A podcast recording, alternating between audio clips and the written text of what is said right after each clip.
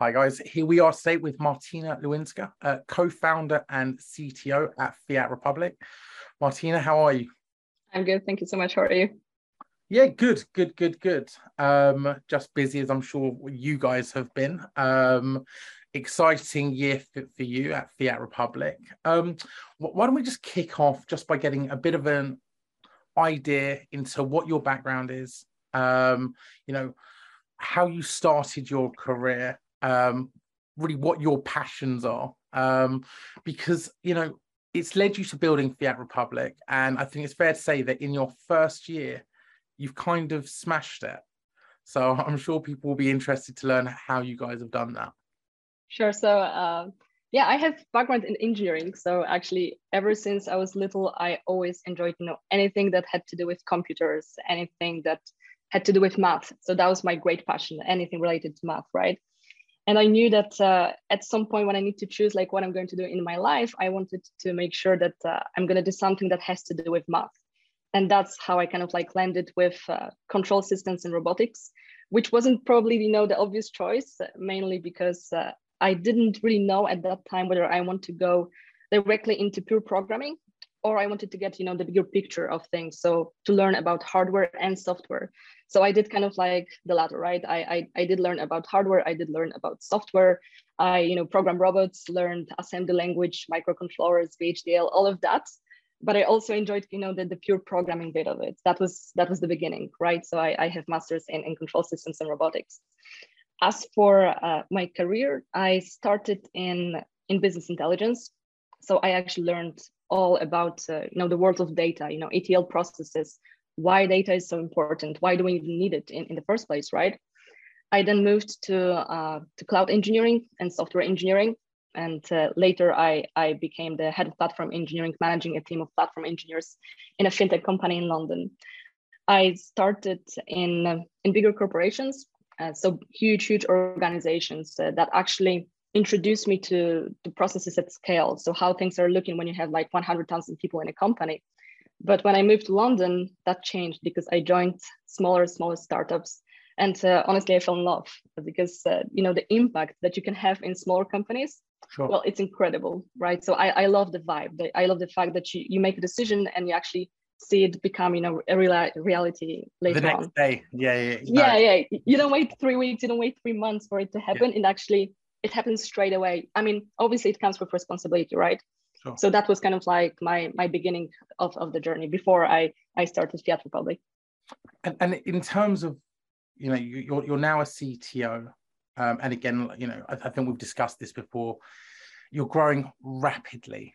Um, how, how what's the shift been like from actually being an engineer to actually now being a CTO? Because I've got to be honest, and correct me if I'm wrong, when I speak to a lot of CTOs now, I feel that they're not necessarily that technical.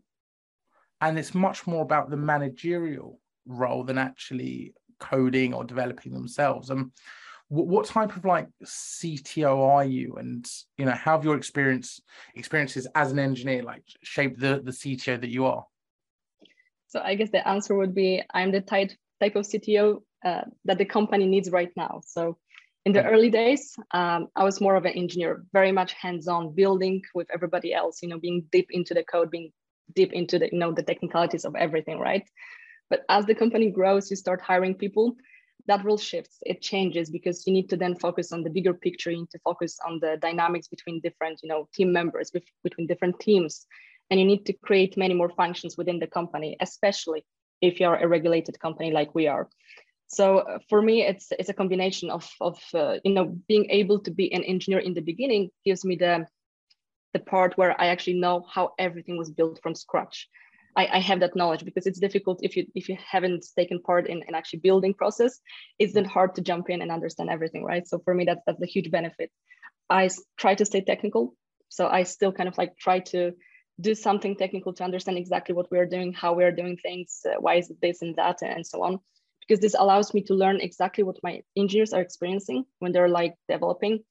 Uh, that means that I'm able to remove the obstacles as quickly as possible. As for what impacted uh, the CTO I am today, I would say for pretty much every every CTO that I've met, and not just them it's all the managers that i've reported to it's uh, it's the people that i worked with that impacted the cto i am today because like some showed me what are the good things quite honestly some showed me what not to do. Like it's all a learning experience right?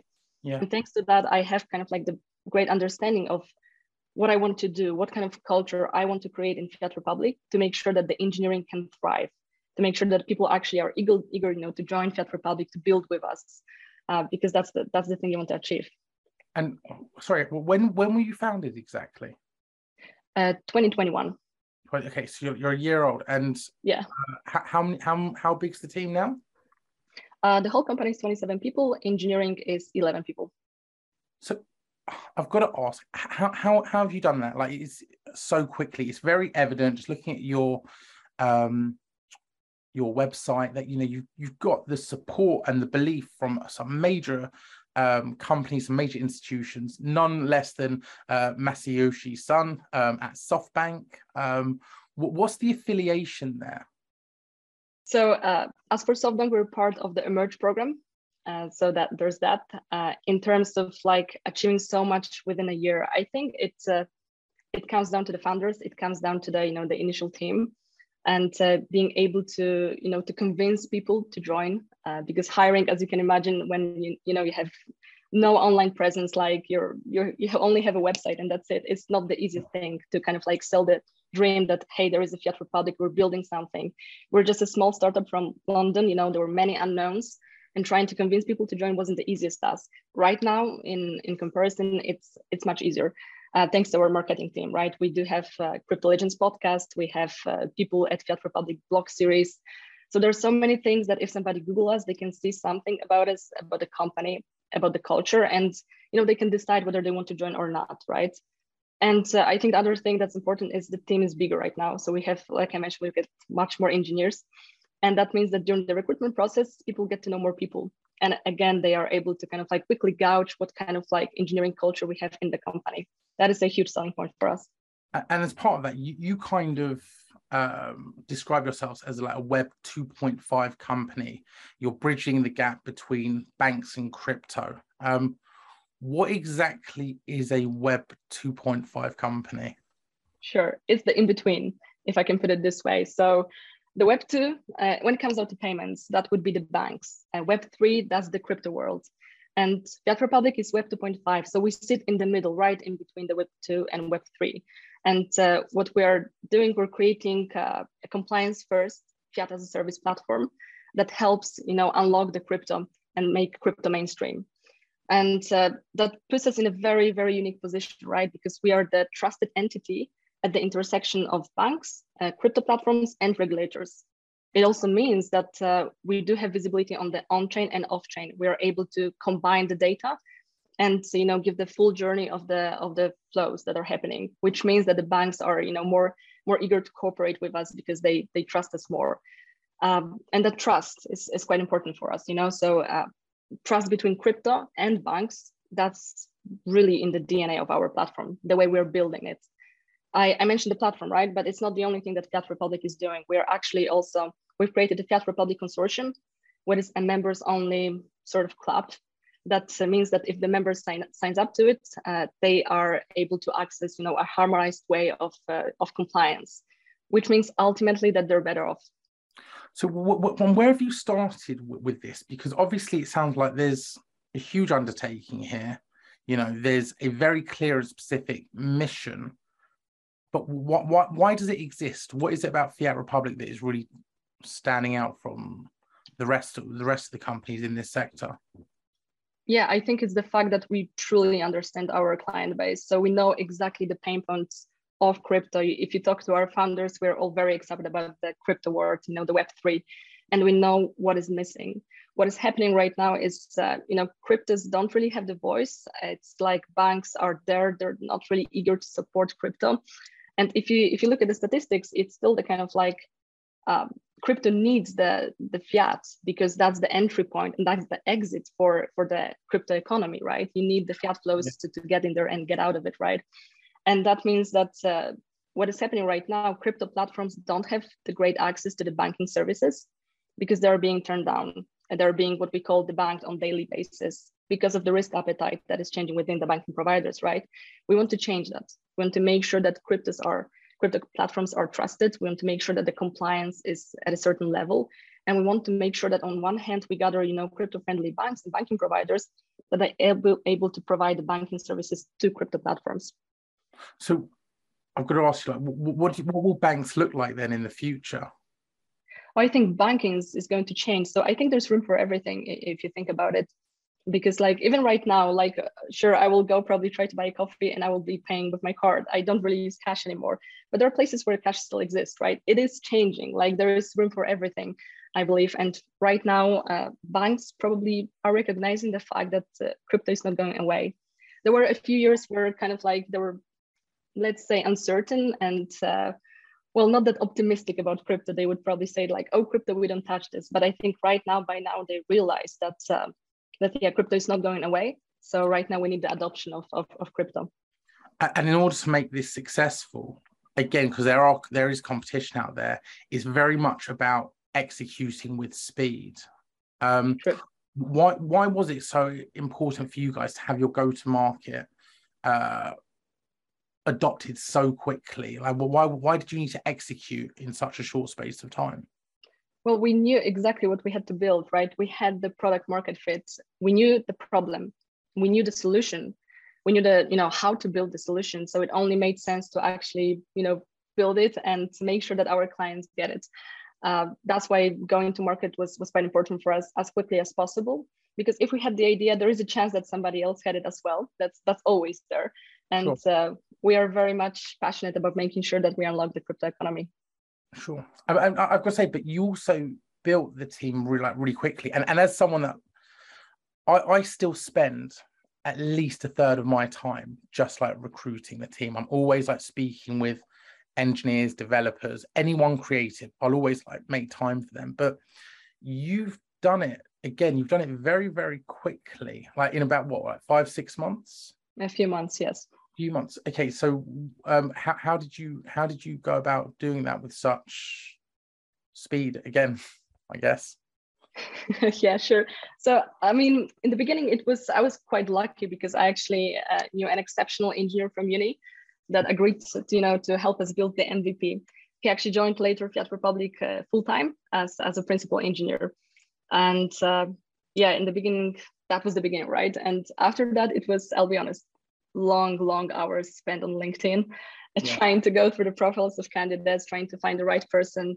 And uh, like I mentioned before, sell the dream and being able to, to convince people to join. And we didn't have much, like there were just a few of us, right? So making sure that people believe that we are able of creating a company, we are able to, you know, create a, a culture that that is quite important for engineers.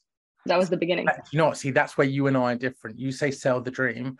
As a rule, I always say sell the nightmare because, I, because when you're joining a startup, you're going to have so many problems so early on. Like, I want to make sure that I've got people that are just like incredibly resilient, you know, and I want to make. The, that's the trick. That's the trick. I think the dream can be different for many people. So I was always quite honest with everybody that we're joining. It's like it's a startup environment. Yeah. That means that we're moving very, very fast. That means that we don't have somebody else that they can that can take ownership of something, right? It's down to us. Yeah. Very much follow the rule. You know, you build it, you own it, uh, right? So uh, I think being honest with the candidates is important because ultimately, if you oversell, I would put it that way, then yeah. everybody's unhappy because the person is going to leave. You're not gonna end up, uh, you know, with anybody joining, and it's it's a no go for anybody. And, and now that you've built the team um, and you're continuing to build, I guess, uh, Fiat as a service, True. Yeah, um, as a service. So I mean, I mean, how how do you maintain or retain the company culture? Because I think that the challenge, I think, for such for companies that grow so quickly so early on, is that they haven't really defined their culture in the first place yet. You know, they're still finding their feet. So, what, what, what type of culture is it that you're trying to create at Fiat Republic, and how do you then go about scaling that? I think it starts with the founders, uh, to be honest, and uh, we actually defined our values quite early on and they are evolving they're evolving as we grow as and you know somebody's joining the company they're impacting how the company is uh, what the company stands for and, and so on right but uh, yeah, we, we put the values, we, we kind of like came up with what we believe is the right thing to do. And we try to make sure that, uh, no, we, we lead the same way. So we are, we're showing through our actions, through, through the way we run the company, what the values are. And uh, that's very important for the culture. So you cannot just say like, here, this is how we do things and it, it just happens. No, you actually need to show, you, you need to beat up And uh, this is what we're doing. So it starts with very, very, you know, strong group of founders. And uh, on top of that, I, I believe the culture is something that you need to really focus on very early on from the very beginning. So it, you don't wait six months for it to happen. You need to be very specific as to what you want to build and uh, what, know what culture you wanted then. So sorry, did you know? Sorry to jump in. Did you did you know what culture you wanted even before you started? Yes. Yes. So like, I, oh, sorry. So like with with the with the technologists, because obviously like you know the, you've got a very solid tech team, right? They're sitting at the heart of of your business, sitting in the heart of everything that you guys are doing how do you ensure that you're giving them enough like visibility to that culture and that they are then applying the culture that you want them to because sure. engineers are difficult oh that's true for sure but i mean they're amazing on the other hand i think uh, well engineering is not just some department you know in, in, in our company we are like from the very beginning we knew that we want to build a company where you know tech and product are at the very center of the company so we are a fintech where the tech is not just some afterthought. Uh, it's there from the very beginning. The way we do that is we make sure that uh, everybody has a certain level of knowledge. So you won't find a single person in the company that doesn't know what an API is. But on the other hand, you won't find a single engineer in the company that doesn't know what product we are building, who are our customers, what problems we are exactly solving.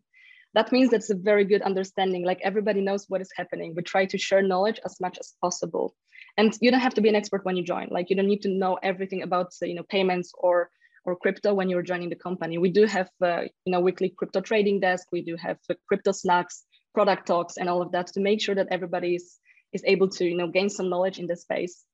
Uh, other than that i think uh, you know when you look at our all hands for instance there's always an engineering uh, part in the all hands you know. From time to time we make sure also we do some you know tech deep dives into you know all the technical bits to introduce it to the wider you know group in the company making sure that everybody in the company knows exactly what the technology is up to what we are building. It goes both ways. So uh, we also like share the knowledge about compliance. So if you, you can be a backend engineer and you will still know exactly like what what the compliance team is doing what was their daily kind of like what do they do on daily basis what they deal with right? Oh. that means that uh, there is no disconnect between different functions in the company and the culture is quite healthy we have lots of visibility on everything that is happening and we can simply focus on you know building the best fiat as a service solution. So i actually have the tech guys the engineers sit in on marketing meetings and i have the sales guys less so but i have the sales guys sitting on engineering and design meetings. Just so they like just so they're like in touch with like what it is that we're actually doing but i'm actually a nightmare to work uh, for uh, or work with. Um, what, what, what, so again, like we've established like how you've gone from being an engineer to being a CTO to how you've built this like what can only just be described as a very highly successful uh, startup. I guess now you're kind of more a scale up, right, than a startup. Um, um, what do you like to work for? What do you mean?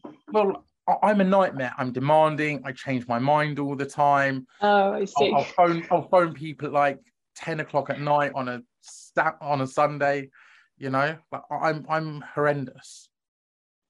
Okay, that's a very good question. I think it would be easier if you ask one of my engineers than actually oh, okay. myself. But I'll answer. So I think uh, at least that's my goal. Uh, my goal is to be an enabler. So a person that you know makes sure that removes all the you know blockers. Uh, so that you can focus on on your work on delivering what you actually you know want to build.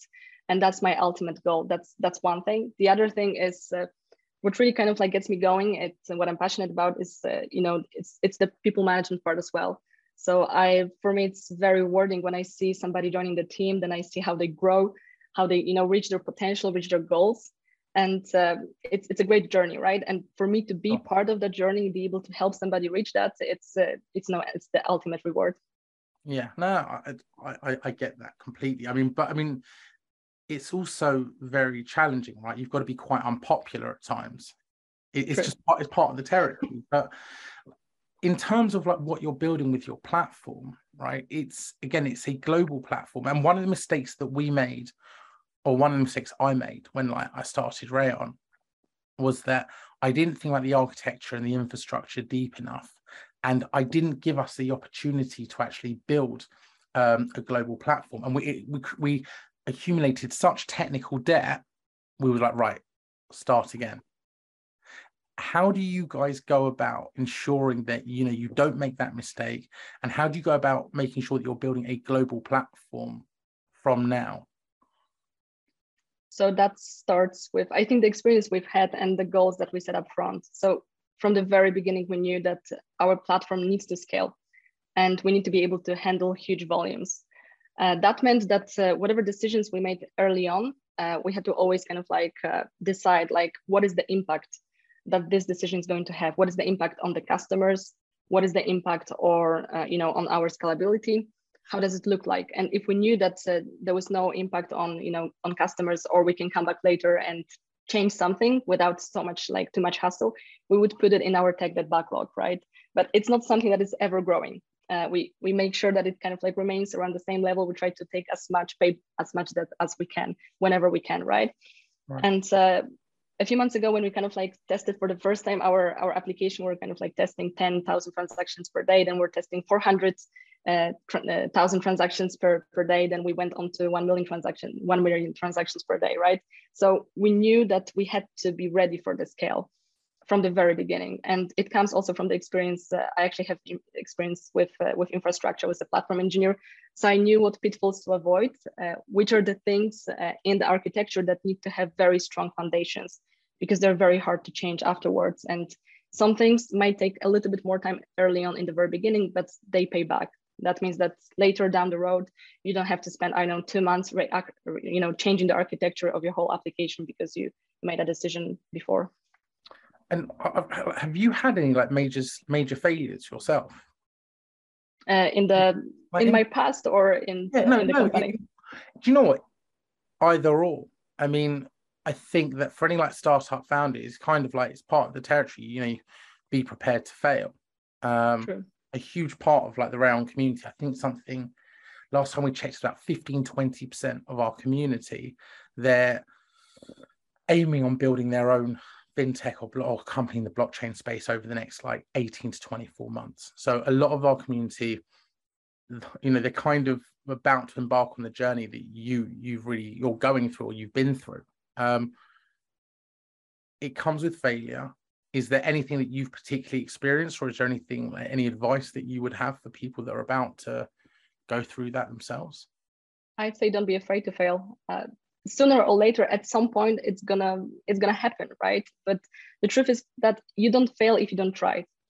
Uh, so you first need to kind of like put yourself out there, like give it a go, and sometimes it will work, sometimes it will not. But I think every even if failure is a learning experience, so ultimately you kind of like you learn from it. And uh, that means that in the future you're, you're going to avoid that mistake. Sure. Because you've i mean you've you've gone for broke from day one. You've kind of you know you've gone out there with such a big idea. You know you said you know we're going to build a platform where our client uh, our clients developers can self-serve. Um i guess that allows you to really focus on the innovation part of that? Like where where do you then go with your team? How do you let your team focus on innovation? Uh, i think we knew exactly what we wanted to build and we knew also that we are building for the builders. Uh, that means that kind of uh, you know it's a higher bar because uh, well engineers and developers when they're looking at your api they're the biggest critics out there and we knew that our api had to be the best you can get so we knew we had to follow you know the best practices in terms of like how to build a good api and we ask ourselves that question very early on. So you know it, it can be anything. It can be like making sure that the error handling is good making sure that uh, you know it's uh, it's consistent it's backwards compatible and all of that right? So we do have let's say certain rules that we always follow when we are building our uh, our api our platform and that pays off. That means that the engineers who are using and then integrating with with fiat republic have an amazing experience right? So it's it starts there. Uh, I think it's important also how you you know implement your processes in in the company and engineering team as well.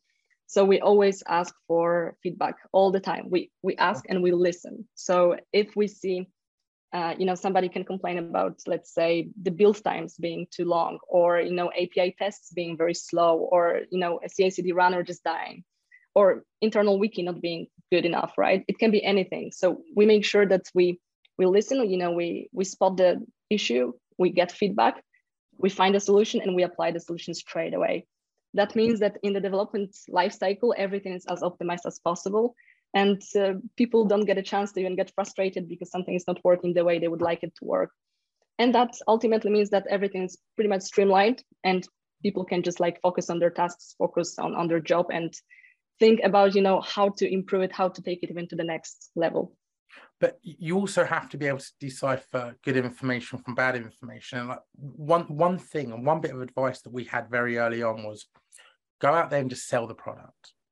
Because I was all for like let's just give it away for free. Let's just let companies pay play with it and let's see what they do. And what we found was that when we gave the products away for free no one complained. They might just not use it but they never ever complained.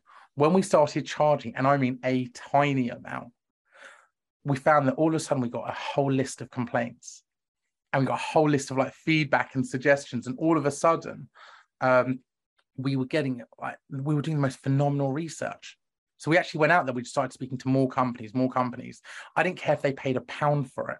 I just wanted them to pay something. And we then use that research to then go away and and decide which changes were relevant. And not all the feedback was relevant how do you go about deciding? Because there must be times when you're thinking, okay, I do see it from the customer's perspective. At the same time, here's our roadmap, here's our bigger vision, and here's how they're going to benefit. So, how do you go about making the decision as to what changes to make and what ones you shouldn't be making? So you asked me before, like, why it was so important for us to get the product out there, like to build as quickly as possible? That's one of the reasons.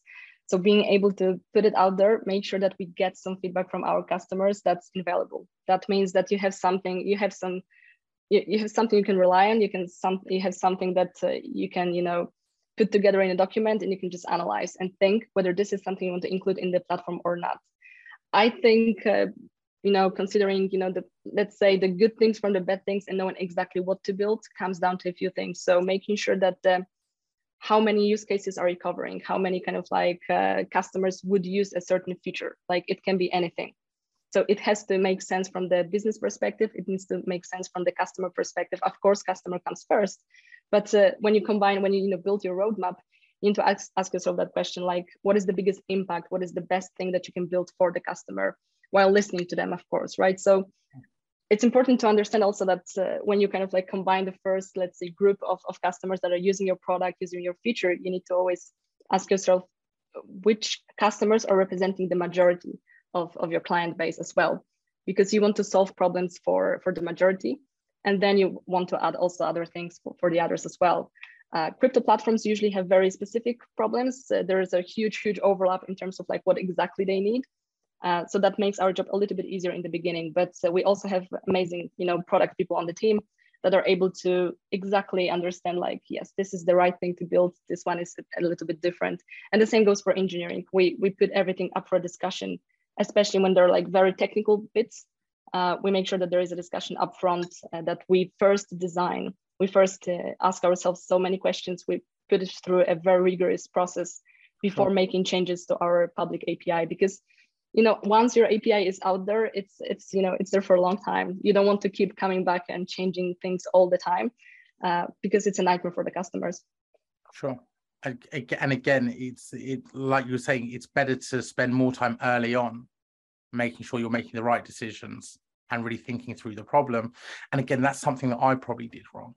I was so excited by some of the technologies we could build i didn't really think about the the user experience Whereas now, you know, five years later or three, four years later, only think about the user experience like throughout yeah. the process.